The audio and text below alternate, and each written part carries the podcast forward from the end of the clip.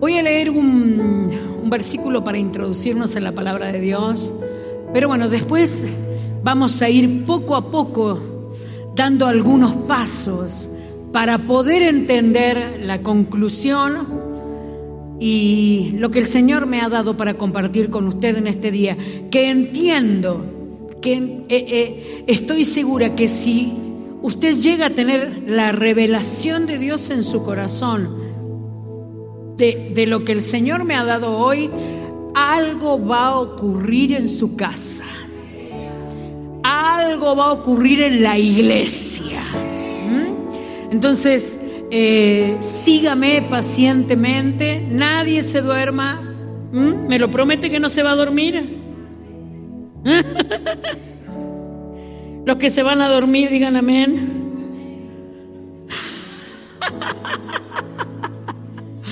A ese amén ayúdenme los que están sentados al lado y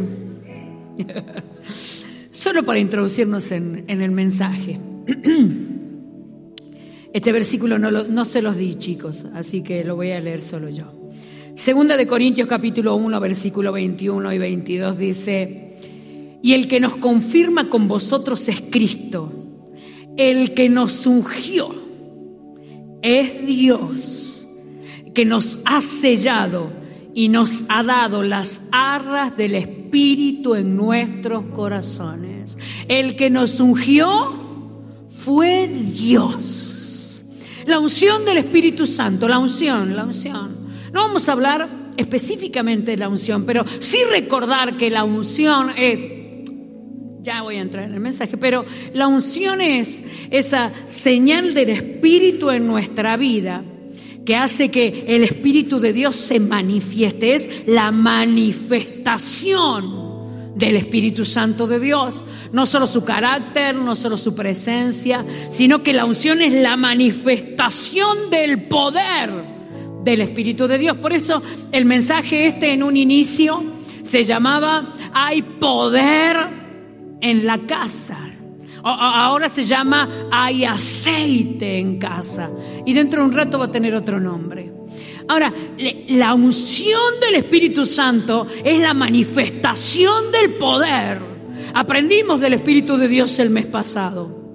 Ahora, esa manifestación poderosa en nuestra vida, la gracia, los milagros, la autoridad, la respuesta de Dios, las operaciones del Espíritu, es la unción del Espíritu de Dios. Por eso, cuando hablamos de ungir, ¿eh? mire, acá tengo un aceitito. Y allá tengo muchos aceititos. Cuando hablamos de ungir, hablamos de ese acto profético y de fe. Ungimos algo y hablamos de ese acto de fe que dice: aquí se manifiesta el poder del Espíritu de Dios. Poder. Unción es poder. ¿Mm?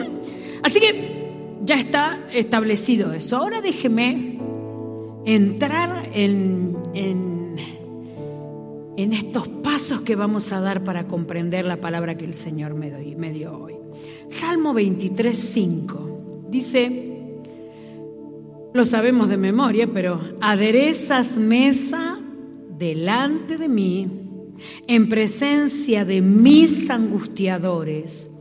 Unges mi cabeza con aceite, mi copa está rebosando. Mire, me gusta el punto de vista de Dios. Nosotros, el, el punto de vista divino para este versículo. El punto de vista, si, si nosotros vamos a mirar nuestra vida con el punto de vista divino para este versículo, eh, eh, cuando vea, vemos que vienen los angustiadores, inmediatamente nuestro corazón empezaría a, a pensar: ¿a dónde va a aderezar mesa el Señor delante de mí? Vinieron los angustiadores, ¿eh? Acá está, lo, lo, los angustiadores es aquello que, que mueve nuestro corazón en, en todas las áreas, en cualquier área de nuestra vida. Pero cuando vienen nuestros angustiadores, de acuerdo al punto de vista divino, nosotros inmediatamente tendríamos que estar pensando: una mesa Dios está por servirme en algún lado. Ese es el punto de vista de Dios. Aderezas mesa delante de mí, aquí cuando se levantaron mis angustiadores. Ahora, y sigue diciendo el versículo, unges mi cabeza con aceite, unges mi cabeza con aceite. David, David es, es realmente el escritor de ese salmo, pero realmente es un experto para hablar de este tema. ¿Mm? David es realmente un experto bíblico para hablar respecto de la unción. Él podía decir con toda seguridad, ¡ah! El Señor es el que unge mi cabeza con aceite. Dios, Él, él es el que, el que me ha ungido. Y, y, y, y Él hablando de nosotros diciendo, unge tu cabeza con aceite. Sí, Señor. David era un experto. Ya lo vamos a ver por qué. Y, y fíjese, le voy a leer un versículo bíblico, que, un, unas palabras de Salomón, el hijo de David. El hijo de David, hablando un poco de lo que aprendió de su padre. Eclesiastés nueve ocho dice, en todo tiempo sean blancos tus vestidos y nunca falte ungüento sobre tu cabeza. ¿Había aprendido bien? Había aprendido de que la unción no puede faltar en nuestras cabezas. El mover, la unción del Espíritu Santo, el poder de Dios manifestándose, no puede faltar sobre nosotros. Lo sabían, lo habían aprendido. ¿Cuál es el origen de esto? A ver, Salomón aprende de David, pero David aprende de Samuel. ¿Mm? Salomón aprende de su papá, David. Pero David aprende de, de aquel que le ungió, que es el profeta Samuel. Ay, Señor amado. Otro versículo bíblico. Dijo Jehová a Samuel, Primera de Samuel dieciséis uno. ¿Hasta cuándo llorarás a Saúl, habiéndolo yo desechado para que no reine sobre Israel?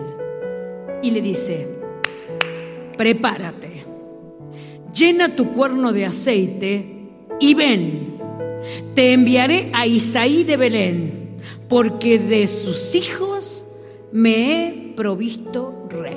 Ah, esto, esto, este, este versículo es para prestar atención, así que présteme atención para que lo podamos entender, porque vamos a hablar de cosas netamente bíblicas, bíblicas, bíblicas, bíblicas, bíblicas. Eh, eh, eh, eh, vamos a hablar de pautas que Dios va poniendo si nosotros observamos la palabra del Señor. ¿Mm? Así que présteme atención en lo que yo le voy a explicar ahora. Se, se lo voy a tratar de explicar fácil, aunque no es mucho. Estas palabras de Salomón son palabras transicionales. Esta, esta palabra de primera, primera de Samuel, ¿m? Está uniendo, fíjese, está uniendo estas palabras de Primera de Samuel. A ver cómo se lo puedo ilustrar. Estas palabras de Primera de Samuel están uniendo unos tiempos con otros tiempos. Están uniendo una manera de hacer las cosas de Dios con otra manera de hacer las cosas. Estas palabras de Samuel, sin saberlo Samuel, no lo sabía, Samuel no sabía, solamente obedecía, pero estas palabras de Samuel estaban marcando una transición, una manera de hacer las cosas, un tiempo, un tiempo se acababa, había llegado a su final. Una dispensación había llegado a su final y estas palabras eran transitorias para que comience otra, otra, otra etapa totalmente diferente, un nuevo tiempo, una nueva obra, un nuevo operar de Dios. Así que estas palabras, este acto de, de Samuel, estaban uniendo estas dos cosas. ¿Qué eran estas dos cosas? La manera de hacer las cosas de los hombres y la manera de hacer las cosas de Dios. Las habilidades humanas y las habilidades divinas. Las capacidades humanas y la capacidad de Dios. Esto ya estaba llegando al final. Acá estaba Saúl terminando un reinado de cuarenta y dos años. Saúl, que representa la selección humana. ¿A quién habían, quiénes habían elegido a Saúl? Los hombres. En esta transición ¿eh? se acababa la capacidad, el poder, eh, eh, la habilidad humana. Se, acá se acababa, había llegado a su límite, ya no se podía más con esto. Y comenzaba en esta transición de ungimiento, en este prepararse Samuel para el ungimiento, comenzaba ¿eh? esta nueva etapa, esta nueva etapa, un nuevo patrón. Aquí lo que Dios ha escogido, sobre lo que Dios ha escogido, vendría... Ay, qué ganas de hacer esto que tenía. La unción de Dios. Prepara tu cántaro, que tenemos que ungir a una nueva manera de hacer las cosas. Se acaba el tiempo de Saúl. Eh, fue rey durante cuarenta y dos años. cuarenta y dos años, mire, se lo, le voy a contar el, el significado numérico de cuarenta y dos. cuarenta y dos representa la obra humana, la capacidad humana. cuarenta y dos representa da, sa, Samuel, no, Saúl para nosotros es la clara representación de lo que el hombre puede hacer. ¿Mm? Fue seleccionado humanamente.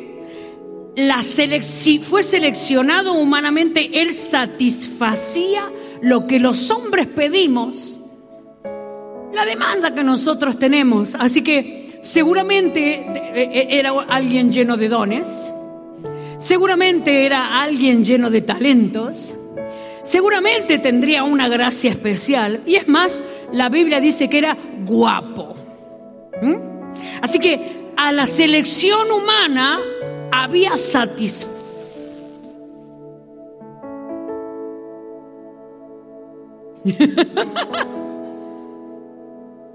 ¿Satisfacido? ¿Había satisfecho?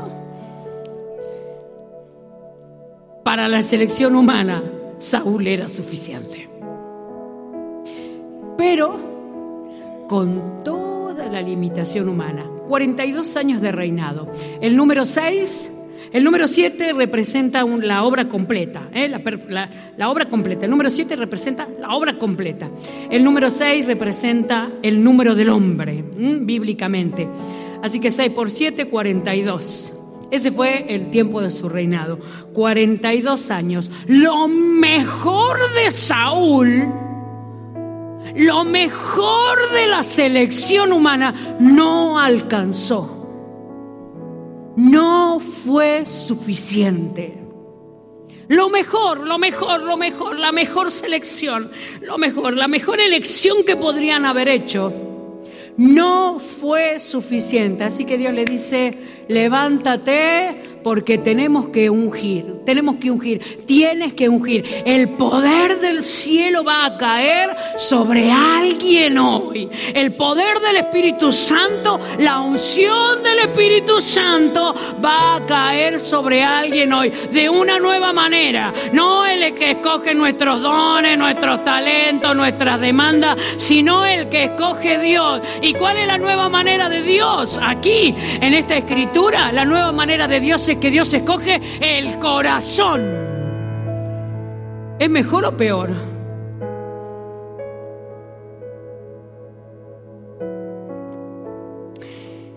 Había llegado al límite y era necesario una transición. Muy, muy parecido a lo que a veces nos ocurre en, en áreas de nuestra vida, ¿no? Se llega a un límite, y cuando se llega a un límite, entramos nosotros en esta transición hasta que tenemos que entender que necesitamos la intervención del cielo. necesitamos la intervención del cielo.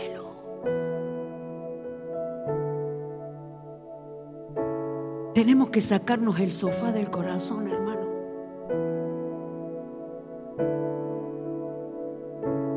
Tenemos, ¿sabe que está, sabe lo que se nos metió al corazón?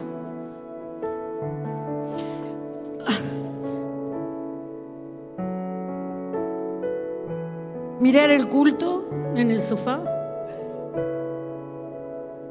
con leche y con cereal. Amén, pastor, amén. Y la alabanza en el directo. Ah, qué lindo. Falta mucho para las tostadas, vieja. Amén, amén. Qué linda esa canción que cantan los chicos. ¿Sabe qué pasó? Que a eso nos lo trajimos a la iglesia.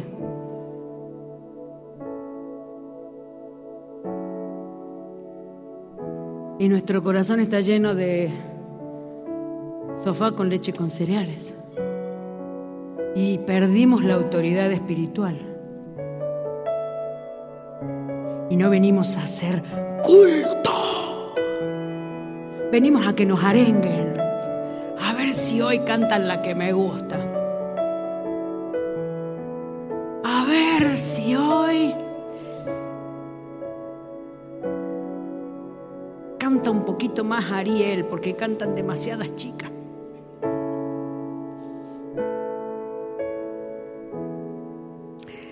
Algo tiene que pasar. cuarenta y dos años, un poco de obra humana y un poco de obra divina. Llegan a un límite y tenemos, necesitamos entrar en una transición para otra vez decir: necesitamos la obra del poder de Dios sobre nosotros. Levántate del sofá, hermano. Deja de hacer culto por internet, hermano, que estamos en la iglesia del Señor. Aquí donde el poder de Dios se manifiesta. Volvamos a despertar nuestro espíritu. ¿A dónde están esos guerreros? ¿A dónde están esas guerreras de oración? ¿A dónde están esos que alababan, danzaban, cantaban, levantaban las manos? Ha llegado la hora de abandonar el pijama, dejarlo, nos saquemos el pijama y vengamos otra vez a hacer culto a Dios. Oh, levantemos las manos, adoremos, exaltemos, honremos al Señor. Oh, movamos los cielos. Ahí está, había terminado. Estaban entrando, estaban entrando en una transición. Ahora, nosotros tenemos que, que mirar y observar la palabra del Señor. Hay que estudiar la Biblia, hermano. Allí está la clave de nuestras victorias. Ahí está la clave de nuestros éxitos. Mientras más nosotros conocemos a Dios, más bienes llevamos a nuestra casa, a nuestra vida, a nuestro corazón. Ahora, la Biblia, la Biblia... Eh, hay que leerla de varias maneras. Una es la manera textual, lo que dice literalmente. Pero otra manera en la que nosotros tenemos que estudiar la Biblia es mirando patrones. Nosotros tenemos que mirar patrones que se cumplen en la Biblia, en la palabra de Dios. Patrones que Dios también armó eh, eh, escrupulosamente. Que Dios, patrones que el Señor dejó marcados muy, muy, muy escrupulosamente. Yo le voy a hablar algunos para que usted se dé cuenta de ciertos patrones que Dios marca para afectar nuestros corazones. Patrones que Dios deja marcados, demarcados en la Biblia, que nosotros los conocemos así, medio, medio, medio escogido, uno por acá, otro por acá. Ahora, ahora eh, eh, yo creo que usted me, me, me, me acompañe, vamos a hacer un repasito en patrones bíblicos que Dios deja claro. Nada es al azar en la palabra de Dios. Dios lo deja claro para que nosotros seamos bendecidos y nuestro corazón enriquecido. Por ejemplo, Dios establecía los patrones de calendario. Dios estableció cuántas veces hay que orar por día. ¿Cuántas veces hay que orar por día? ¿Eh? Tres. Dios estableció en su palabra que hay que orar tres veces por día. Dios estableció en su palabra patrones semanales de oración también. Dios estableció en su palabra que semanalmente, un día, el Shabbat, es el día del Señor. No se hace nada más, nada más, nada más, nada más. Y si usted fuera, usted cuando vaya a Israel lo va a ver. Los judíos no hacen nada más, nada. Y una de las cosas que más me asombra de esto es lo del ascensor, se lo conté, ¿no? Que está el, el, el ascensor este, ¿cómo se llama? ¿Cómo se llama la comida de los judíos? El ascensor kosher. ¿Mm? Ascensor kosher. ¿Cuál es el ascensor kosher? Hay muchos ascensores en los hoteles, que es a donde estuvimos. Muchos ascensores, y hay uno que es un ascensor kosher. Ese ascensor es un ascensor que el Shabbat va a ser el, el único ascensor que va a funcionar. ¿Mm? Ese ascensor, la particularidad que tiene es que sube a todos los pisos solo. O sea, el ascensor sube y baja todo el tiempo. Bien, bien, bien, bien. Sube un piso, se abre una puerta. Sube el segundo piso, se abre la puerta. Sube el tercer piso, se abre la puerta. Y así hasta el final, y de ahí baja. Del quinto al cuarto se abre la puerta. De cuarto. Si usted va al quinto, tiene que aguantar que se le abran las puertas en todos los ascensores, en todas las plantas. Ese es el ascensor kosher. ¿Por qué hace eso? Porque como es Shabbat, no hay que hacer nada, tanto, de tal manera que no hay que apretar el botón, el botón del ascensor. Era nada, porque Dios había dicho que el Shabbat era un día en el que no se hacía nada más que adorar a Dios. Patrones anuales en el calendario. Dios estableció las fiestas cada año. Salgamos de los calendarios. Dios estableció patrones de vestimenta. Vestiduras, dice, las vestiduras sean santas, y, y, y Dios dijo que hay unas vestiduras santas y hay unas vestiduras inmundas. ¿Mm? Eh, una vestidura era la vestidura de los sacerdotes. Ahora, pautas para las vestiduras de hoy. Yo le voy a dar las pautas de las vestiduras de hoy. Y si usted, vístase como usted quiera, que le caiga un rayo y eso. Venga. Eh, Pautas de las, vesti- de las vestimentas de hoy. El hombre no se vestirá de mujer y la mujer no se vestirá de hombre. No se debe ser vanidoso. No se debe ser exagerado u ostentoso. Tu vestidura no debe causar tropiezo. Nos debemos vestir, mire, Primera de Corintios. Bueno, tengo, tengo dos los versículos. Nos debemos vestir como para la gloria de Dios. No tenemos que imitar las características inmorales de la sociedad. Nos debemos vestir con decoro y con pudor. Además, en el Antiguo Testamento Dios decía con qué telas se iban a vestir, ¿Eh? con qué telas se vestía la gente, con qué telas se vestían los sacerdotes.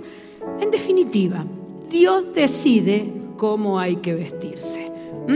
Hay allí patrones que Dios marca en las vestiduras, patrones de alimentación. En el Antiguo Testamento no se podía comer cerdo, no se podía comer mariscos. Menos mal que nacimos en el Nuevo Testamento, bendito sea el Señor. Este, y pero para el Antiguo, para el Nuevo Testamento también hay algunas pautas para, para la alimentación. Dice en Hechos quince, veinte, veintiuno que no podemos comer cosas contaminadas por los ídolos, eh, que no tenemos que comer cosas que no se hayan contaminado por la fornicación. ¿Cómo será eso? Se lo explico otro día. Y no tenemos que comer sangre. Adiós, morcilla. Algunos no se ríen, me miran así. Bueno, después aclara y dice, bueno, si quieres cómela la morcilla, pero si a alguien le afecta que tú comas morcillas, no comas. Yo dejé de comer morcilla para no afectar a nadie. Y soy argentina, ¿eh? Argentina. Ay, patrón. Hay propósito en los patrones de Dios. Sígame pasito a paso, suave, suavecito. Patrones de dinero. También los establecía Dios. Dios decía, cómo organizar las horas, cómo vestirse, cómo alimentarse, qué hacer con nuestro dinero. Bueno, ¿qué podemos decir del dinero? Que lo primero le pertenece a Dios. que una parte de diez siempre es de Dios. Ahora, esto de una parte de diez no es casualidad. Hay mucho en la Biblia de diez. Mucho, mucho. El diez es un número muy bíblico en el que Dios marca muchas pautas. Muchas, muchas, muchas. Por ejemplo, por ejemplo, por ejemplo, por ejemplo. Yo le voy a leer para que usted no diga, ¡ay, la pastora está hablando de dinero! Este... Dios sanó a los leprosos y de los diez volvió uno por gratitud. De diez, uno por gratitud. Las monedas se perdieron, pero una fue encontrada. ¿Mm? Diez monedas se perdieron, una fue encontrada. En la creación, Dios dijo, las, las palabras, y dijo Dios, aparecen diez veces en la creación hasta que la creación fue completa. Desde Adán hasta Noé pasaron diez generaciones y hubo un cambio de dispensación. De una manera se hacía entre Abraham a Noé y otra manera se hizo de Noé en adelante. diez generaciones.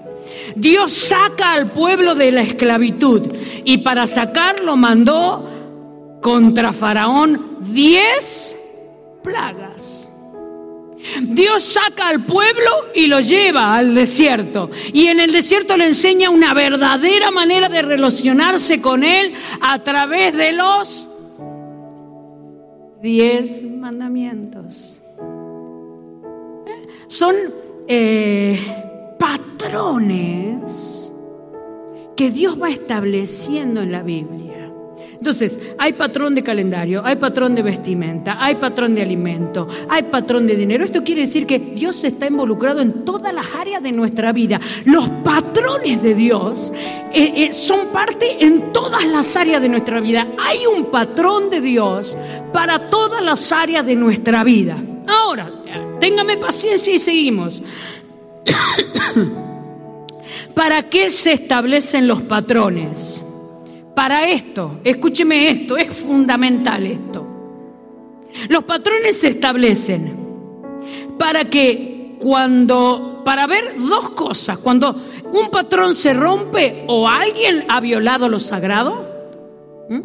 o alguien ha violado lo sagrado, o algo, de nue- algo nuevo de Dios viene. O alguien ha violado lo sagrado, o algo nuevo de Dios está llegando. Para eso son los patrones de Dios. Cuando veamos que se quiebra un patrón de Dios, a ver, atentos, hay que leer nuestra vida a través de la palabra de Dios. Hay que atesorar la palabra del Señor en el corazón y entender, discernir nuestras vidas, siervos del Señor. Cuando un patrón se rompe, ¿qué pasa? O alguien está violando la voluntad de Dios, los tiempos de Dios, las dispensaciones de Dios, o está llegando algo nuevo del cielo, algo nuevo de Dios, algo nuevo de Dios está por llegar, algo nuevo del cielo se está acercando, algo nuevo de Dios se está llegando. Patrones de Dios. ¿Cómo hacemos para leer los patrones de Dios? Ahí viene nuestro, mi tercer nombre para esta prédica. Hay que seguir el rastro del aceite. Donde hay real unción.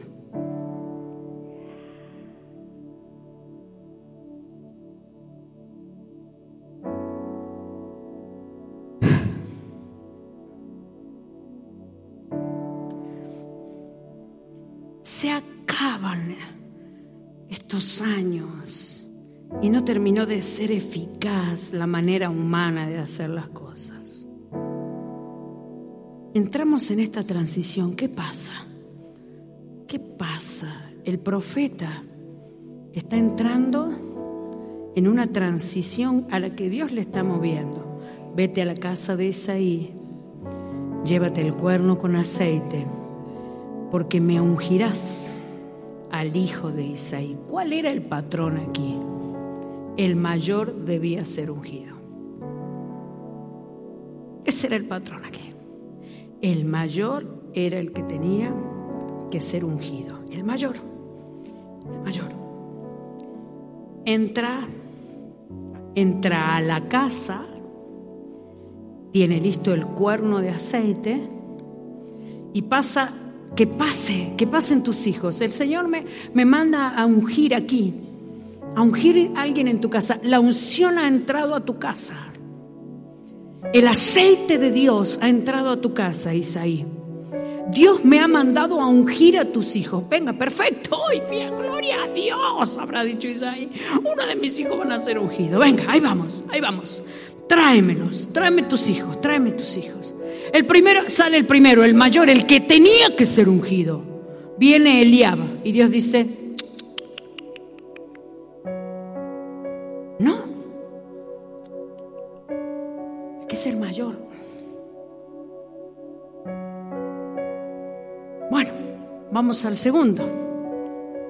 En una de esas, no es el primero, pero es el segundo. Y ahí viene Abinadab.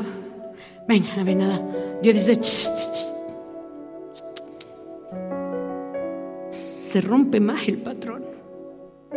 Viene Sama, el tercero, tampoco. Y viene el cuarto, y viene el quinto, y viene el sexto, y viene el séptimo.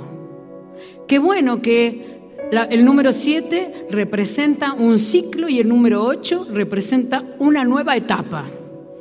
Una nueva etapa representa el número ocho. ¿Mm? El número ocho representa una nueva etapa. Y dice, pero acá estos siete son todos los que tiene. Dice, no, tengo el octavo. ¿Cuál es el octavo? Pero es que el octavo, es, es, que, es que el octavo no tiene, no sabemos ni quién es el padre, no reúne las condiciones, no es ni siquiera culto, no está preparado para la batalla. ¿No ves, profeta, que ni lo elegimos aquí? El octavo, el octavo no puede ser un escogido. Y Dios dice, ese es, ese es. Así que resulta ser que acabando la capacidad humana, que por mucha capacidad que fuera, tiene tantos fallos, tantos límites, llega a un límite de tocar fondo. Entramos en esta transición y viene la capacidad divina. La capacidad divina viene, la elección de Dios para la capacidad divina es el corazón. El corazón. Por eso, hermano, no saquemos el pijama del corazón. Saquemos la mantita del alma. Despertad a los valientes, tú.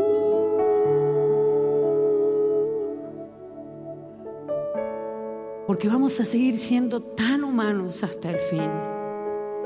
Pero lo que Dios quiere es el corazón. Un corazón de fe, un corazón de amor, un corazón de honra, un corazón de honra unos por otros. Ay, nos abruma, nos abruma. Yo, me, yo por ahí, me, ay, Dios mío. Vengo de México, ya lo sabe, ¿no? He comido cosas exquisitas. Pero vengo yo como los espías un poco, ¿no? De ver a aquellos cristianos, Señor amado. El ministerio del pastor Ofir Peña, que va a estar con nosotros en marzo. Eh, nosotros le vimos acá y hablando y predicando. Luego ahora fui allá y le vi en la vida. Yo digo, esa gente me hizo pensar. ¿Cuánto hemos dejado de ser familia? Oiga.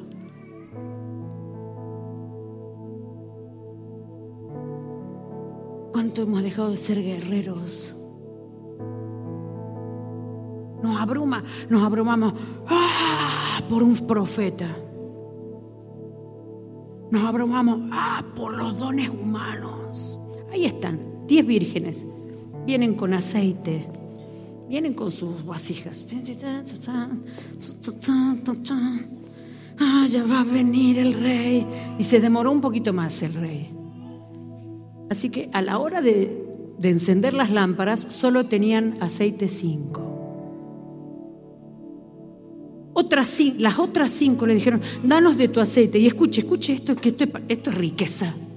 Danos de tu aceite, danos de tu aceite, danos de tus profecías, danos de tus oraciones. Danos... Le dicen, muchachas, busquen el vuestro. Este aceite es mío.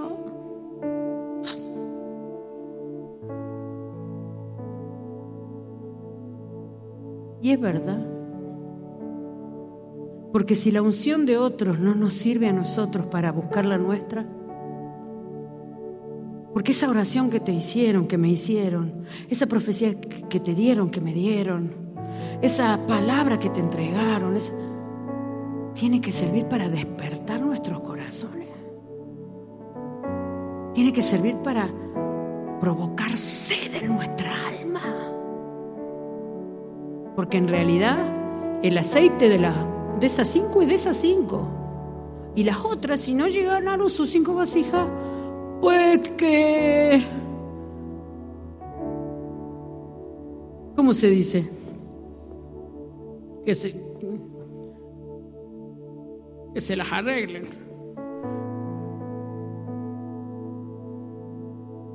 Viene la viuda. Esto es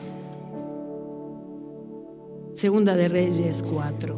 Una mujer de las mujeres de los hijos de los profetas clamó a Eliseo diciendo, tu siervo, mi marido, ha muerto. Tú sabes que tu siervo era temeroso de Jehová, pero ha venido el acreedor para tomarse a mis dos hijos por siervos. Y Eliseo le dijo, ¿qué te haré yo? Más bien, declárame qué tienes en tu casa. Y ella dijo, tu sierva ninguna cosa tiene en casa. Sí,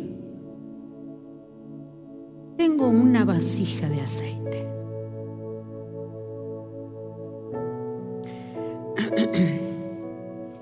El rastro del aceite. Sigamos para los patrones de Dios. El rastro del aceite. Esta familia de esta mujer estaba pasando un tiempo de transición. Se había muerto el profeta, el esposo, se le había muerto. Así que esta familia estaba adaptándose a este nuevo tiempo. Y ella, por sus palabras, le hace entender al profeta que el enemigo vino a buscar la siguiente generación. El enemigo le gusta, tiene hambre por la siguiente generación. La anhela, la quiere, se la quiere comer como pan. Ayuda. Vino el enemigo y se quiere llevar a mis hijos. ¿Qué hago? Ayúdame, profeta. Quiere comerse la generación. Así que la viuda busca dirección a Dios. Tú sabes cómo era mi marido de temeroso. Así que viene la pregunta clave. El profeta le dice, ¿qué tienes en casa? ¿Qué tienes en casa? Dime lo que tienes. Nada, nada, nada. No. ¿Qué tienes en casa? ¿Hay unción en casa? Porque vienen por tu generación. Hay unción en casa, porque no tanto es contigo, es contigo, pero le importa más los hijos tuyos, le importa más tus hijos espirituales, le importa más tus hijos de sangre, le importa más esos hijos que son sueños, eso le importa más. Así que dime qué tienes en tu casa. Ella dijo las palabras claves, no tengo nada, la verdad es no tengo nada. Pero no importa el nada cuando queda aceite. No importa cuánto nosotros toquemos fondo, cuando en mi casa sigue habiendo aceite. Nos saquemos la mantita del corazón, hermano. Nos saquemos el sofá del alma, hermano. Volvamos a llenar de aceite nuestra casa. Volvamos otra vez a llenar las vasijas de nuestros corazones con el aceite de Dios. A mis hijos no se los come nadie. A mis hijos no se los lleva ninguna adicción. A mis hijos no los va a tocar ninguna depresión. Ningún depravado va a venir a turbar la mente de mis hijos. A mis hijos no se los lleva ningún pecado. A mis hijos no se los lleva ninguna sociedad. En mi casa va a seguir habiendo aceite del cielo. Con mis hijos no te metes. ¡Oh! Con mis hijos no, mis hijos no caerán, mis hijos no serán confundidos, mis hijos no, no serán manipuladas sus mentes, con mis hijos no.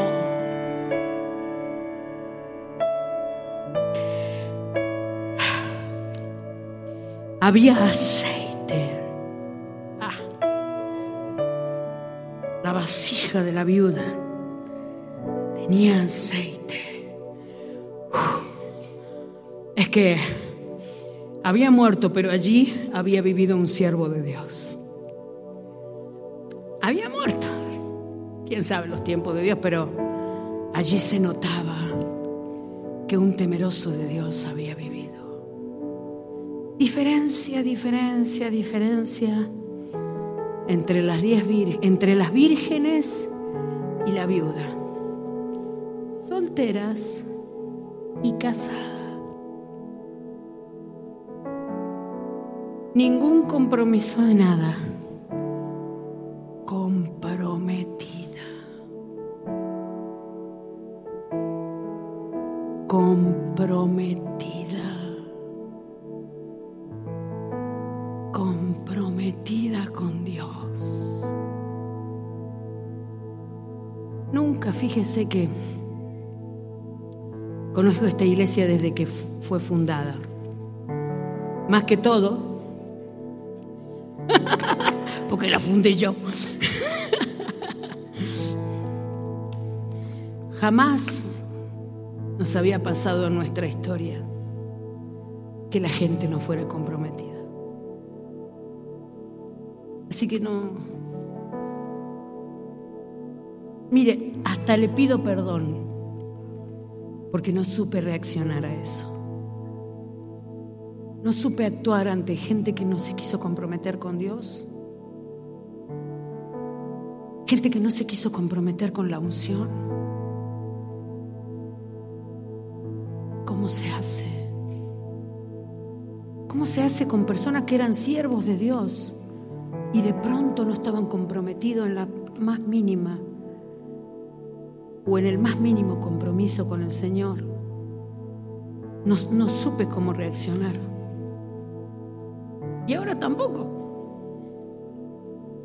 Solo digo, terminemos con la tontería. Necesitamos terminar con la tontería. Necesitamos que haya aceite en nuestra casa, hermano, porque vienen por nuestros hijos. Necesitamos que el aceite de Dios se vuelva a derramar en nuestros hogares. Necesitamos estar comprometidos nuevamente con la unción. Necesitamos comprometernos, comprometernos, comprometernos con Dios, con su mover, con su poder. Necesitamos comprometernos con el Dios de los cielos en todas las áreas de nuestra vida, la que fuera, la que fuera, la que usted crea y la que el Señor le esté hablando en este momento. Pero necesitamos volver a comprometernos con la oración. Necesitamos volver a comprometernos con el ayuno. Necesitamos volver a comprometernos con la búsqueda de Dios. Fíjese, fíjese, fíjese. Abramos los ojos, los abramos, los abramos grande y veamos que estamos más comprometidos con las cosas de la sociedad que con, que con las cosas divinas. Estamos más comprometidos con el sistema de Saúl que con el sistema divino. Estamos comprometidos con el sistema que no tiene ninguna unción. Y como no hay ninguna unción, más nos metemos en él, más nos metemos en él, más nos metemos en él. Pero resulta ser que dejamos fuera aquello que conocemos, que es la vida de Dios, la vida del Espíritu. Espíritu de Dios. Oh, nos envolvamos. David sabía, hermano. David sabía, David sabía. Oh, David era un crack, hermano. Oh, qué, qué admirable David. Qué admirable. Por, por algo lo eligió Dios. Salen, vienen, vienen después de batallar con el ejército y encuentran en Siclag, en la devastación total. Una devastación total, no están ni las mujeres, ni los hijos, ni las cosas, ni nada, y todos se afligen hasta la muerte. David, su gente, se afligen y todos pensaron en matar. La culpa la tiene David, es David que no se sabe hacer las cosas. Oh, David lo hizo mal, lo que pasa es que es un campesino al final de todas. ¿Qué va a saber este si no sabe nada de guerra? ¿Por qué le seguimos? Oh, ¿qué hará? ¿Qué hará David? Oh, ¿qué hará? Tocando, tocando el, el arpa, por favor, y pensando en matarle. Y dice que David se fortaleció en el Señor, hizo algo. Tráiganme del efod. Y David pensó esto: si yo vuelvo a estar envuelto con la presencia de Dios,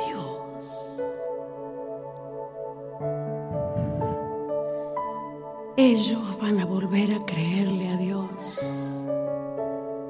Si yo me vuelvo a envolver de la, la, la, la solución no es que trabajes más.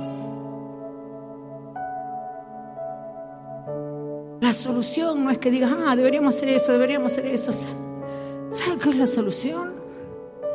Envolvernos otra vez en la presencia de Dios. Ni se puso a tocar el arpa, ni agarró una espada. Se envolvió en la presencia de Dios. De vuelta, de vuelta.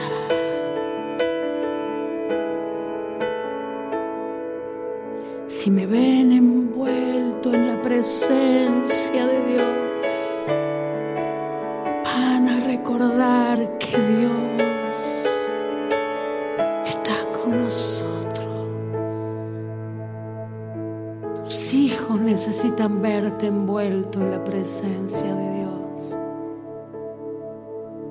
Tus amigos necesitan verte envuelto en la presencia de Dios.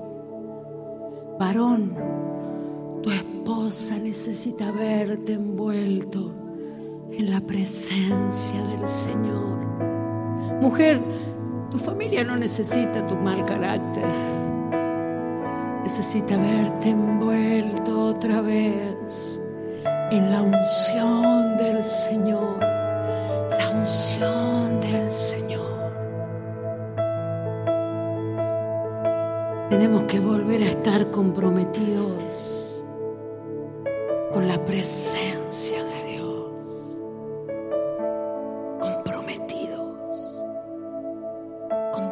Mire, traje el aceite hoy y vamos a orar hoy consagrando el aceite y vamos a hacer algo. Nos vamos a llevar por familia este, este aceitito. Yo lo estoy haciendo desde hace unos días. Nos vamos a llevar por familia y vamos a ungir todo lo que se nos cruce por delante. Lo que se nos cruce. ¿Te, te, van, te vas al cole? Ven, te voy a ungir. ¿No vamos a trabajar? Vamos a trabajar. Ven viejo, ven viejo. En el nombre de Jesús, en el nombre de Jesús. Nos vamos a, hacer, a llevar un, un currículum. Poquito aceite para que no lo manche. Ungimos el currículum. ¿Nos vamos a hacer la compra? Vamos a ungir este dinero que tengo acá para que se multiplique en el nombre de Jesús. Eh, nos vamos a, nos vamos a, mire, a ungir, ungir, ungir, ungir, ungir todo lo que se, todo lo que haya en nuestra vida, nuestra casa, nuestros hijos, nuestro hogar, nuestra alacena. Vamos a llegar ahora a casa y vamos a orar. Venga, vamos a orar por esta alacena. En el nombre de Jesús, que se multiplique lo que haya aquí. En el nombre de Jesús vamos a orar por esta nevera. El poder de Dios va a multiplicar lo que hay aquí adentro. En el nombre de Jesús. Jesús, vamos a orar por esta tarjeta de crédito. Oh, ese banco, ese banco se va a asombrar lo que va a haber ahí dentro de poco. Oh, en el nombre de Jesús. Y vamos a orar, vamos a hacer actos de fe. Comencemos, comencemos a hacer algo. Comencemos a movernos en el poder de Dios. Comencemos a tener actos que tengan que ver con nuestra fe. Fe, con lo que hemos creído, con lo que hemos aprendido, con lo que el Señor nos ha enseñado. Tenemos que volver a las bases de la fe, hermano amado, y declarar victoria y bendición donde pise la planta de nuestros pies, en el nombre de Jesús.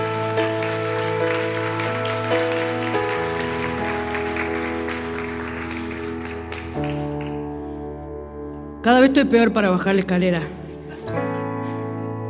Ahora, para colmo, en el aeropuerto de Miami, bueno, por lo menos fue de Miami, oh, di un mal paso y se me destrozó el menisco. Prohibido pensar que es porque estoy mayor. Volvamos. Volvamos. Volvamos. Despertemos. ¿Cuántos creen que necesitan despertar? Sinceros, solo sinceros. Ay, menos mal, no soy solo yo. Despertemos, iglesia querida. Despertemos, hermano querido. No tiene que ver con ser tan aptos humanamente, ¿no? Tuvo su límite la capacidad humana. A veces nosotros, a veces no le pasó a usted que escucha a alguien que alardea de lo bien que hace las cosas, ¿sí? ¿No? Y, y uno por dentro piensa, pobre este. Porque ya sabe usted que el orgullo es como el mal aliento, ¿no? Nada, no se da cuenta el que lo tiene, pero todos los demás sí. Es que las capacidades humanas son tramposas. Lo que necesitamos, estar comprometidos con la unción. ¿Qué necesitan tus hijos? Que te comprometas con la unción. Pedimos oración, mis hijos, mis hijos, mis... no, no, tu compromiso necesitan tus hijos, tus nietos. ¿Alguien tiene nietos? Verónica, ¿tienes nietos? Ah, cierto. Tan joven ahí. Yo no tengo mío, pero mis sobrinos nietos. Nuestros hijos, dice mi hermana. Son los de ella, pero ya... Necesitan ellos que nosotros volvamos a estar ungidos. Que la unción del Señor vuelva a nuestra casa. Que la presencia de Dios vuelva a visitar nuestro hogar. Que el poder del Espíritu Santo se vuelva a manifestar de nuevo. Que la iglesia sea llena de la gloria de Dios. Que vengamos todos juntos diciendo, hoy vine a adorar a Dios. Que no volvamos a salir de casa diciendo, hoy vamos, vamos, que tenemos que ir a la iglesia. Tengo que ir a la iglesia. Voy a ir a la casa de mi Señor a adorarle, a honrarle, a bendecirle. Acá está, tengo, tengo la unción. Todo este mes vamos a ungir. Y cuando se le acabe el aceite, tráigalo vacío y le volvemos a llenar el frasco. Eh, vamos a ungir, a ungir, a ungir. Mi abuela me daba de comer. Mi abuela, la, yo tuve la abuela más maravillosa del mundo. Me daba de comer. Ella no sé, ella, así no daba de comer. Ay, abuela, abuela, le decíamos nosotros. ¿Qué? No te voy a dar veneno, decía mi abuela. No te voy a dar veneno, come lo que te doy. Pero uno no sabía si era salado o dulce, qué sé yo. Bueno, así, vamos a ungir todo, todo lo que venga. A todo, todo, todo, todo. No, no, no, a todo, todo. Y si se le manifiesta ahí, póngasele a orar, eh. Que se le salgan esos diablos de una vez por todas, en el nombre del Señor. Pero nosotros estamos necesitando estar ungidos nuevamente. Nosotros. Así que yo le voy a entregar uno por familia. ¿Mm? Uno por familia.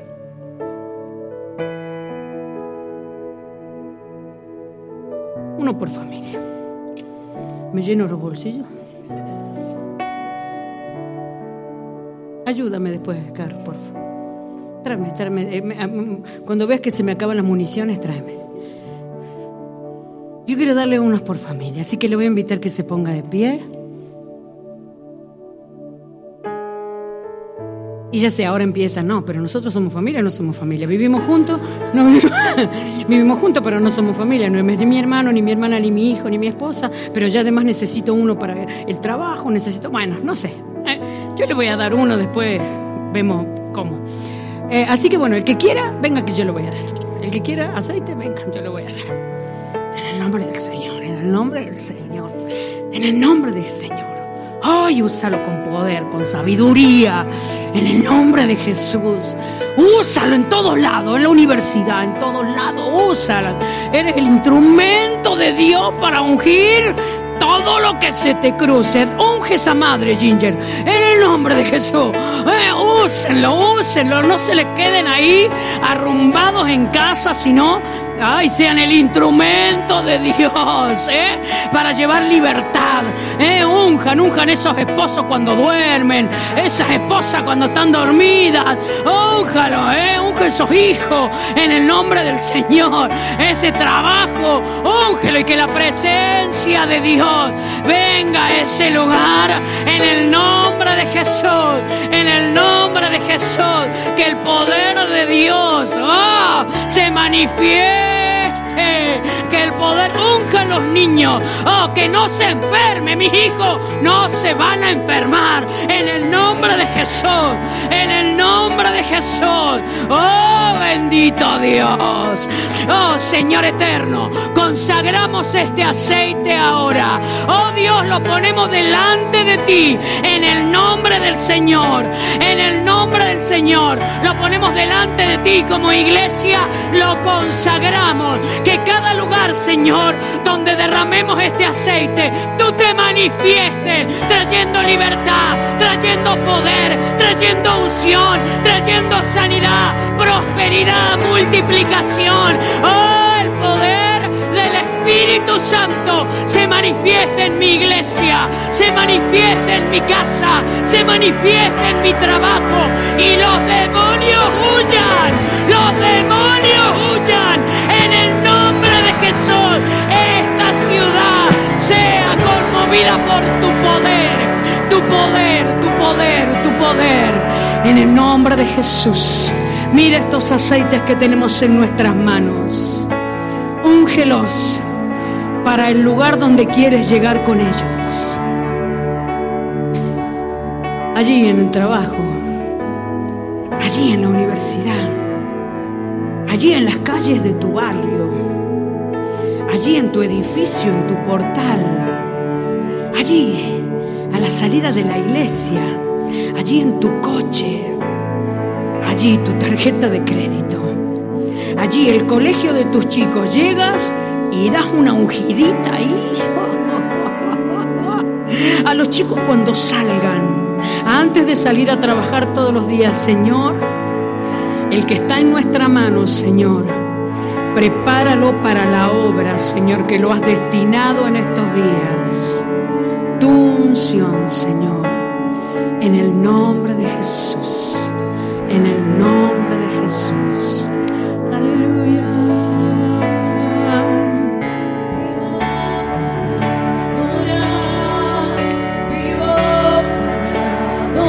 La Santa Cena, los que van a servir la Santa Cena, por favor.